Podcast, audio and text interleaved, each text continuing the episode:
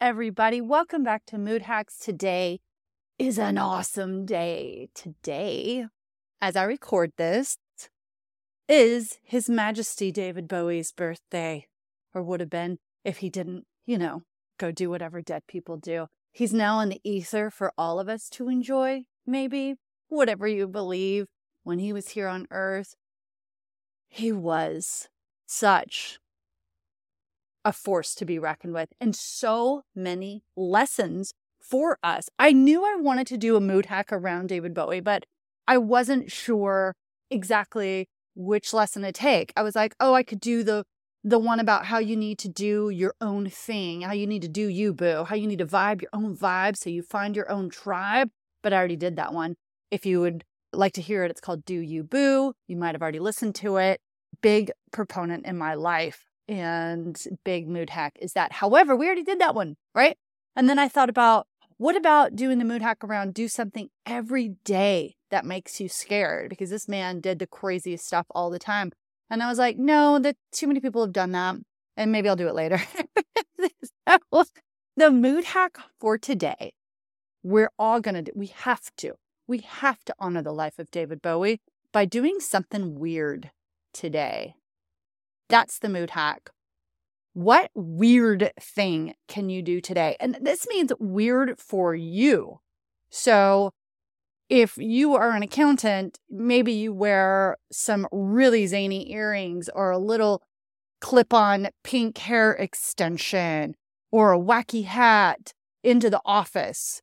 But if you're a zany artist, maybe it's like sit down and have lunch with an accountant whatever it is, maybe you're uh, a, a stay at home mom or dad who has like a specific schedule and routine that you do, shake it up today, guys. Today, we're going to do one thing that's weird, even if it's just putting on your headphones, taking a walk, and in the middle of an intersection, doing a weird little dance.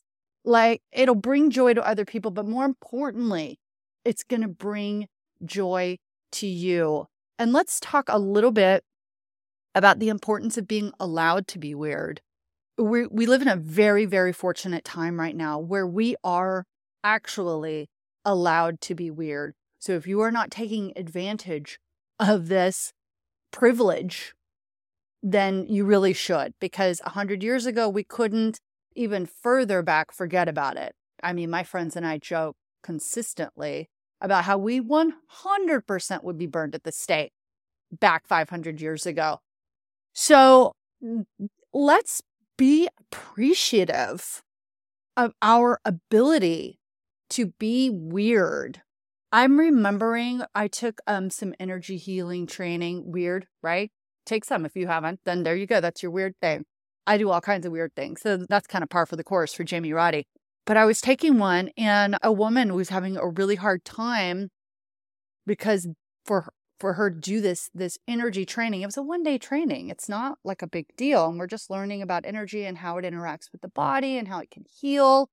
But this woman was from the Mormon church, and it was just too weird for everyone around her for her to talk about this. And so for her to be that kind of quote unquote weird, which I just take for granted, I just take as like a Tuesday, hey, I'm going to do this thing.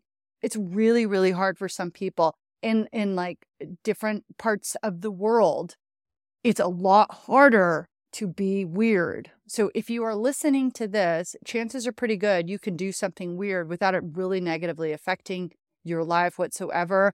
And let's be grateful for those opportunities. Back to david bowie and being weird.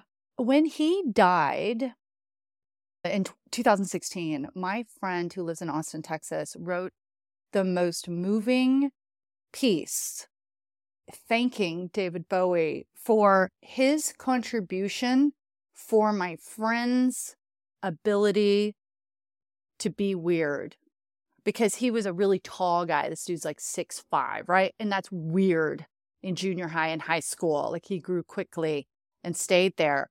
And he just remembered latching on to David Bowie and David Bowie's music as sort of like permission to be different and that it was okay to be a little weird And it was absolutely stunning. I should read that as the mood hack. It's like the most moving tribute to David Bowie and his contributions.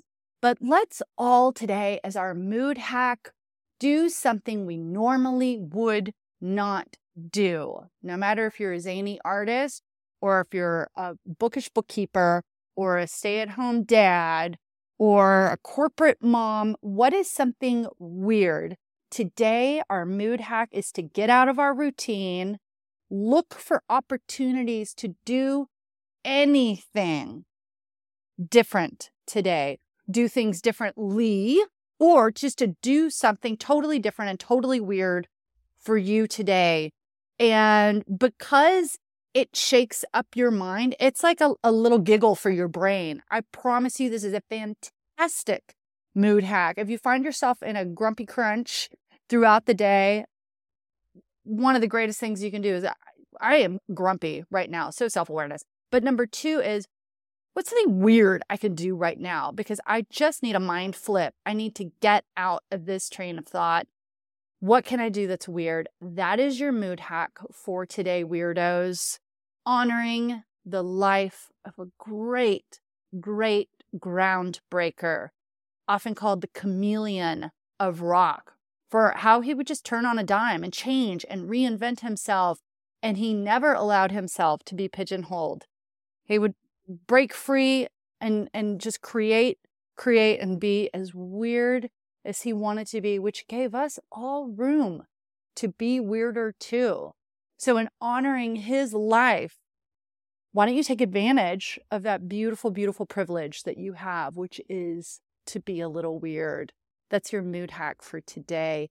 I am excited to see how I'm going to employ it today too. I want to hear about yours. If you can sound off on the Facebook, facebook.com slash the mood hacks. Let's talk about it. What kind of weirdness are you getting into? How are you going to honor the life of a great? Let's hear it. We'll talk to you soon. Jamie Ruddy out. Ciao for now.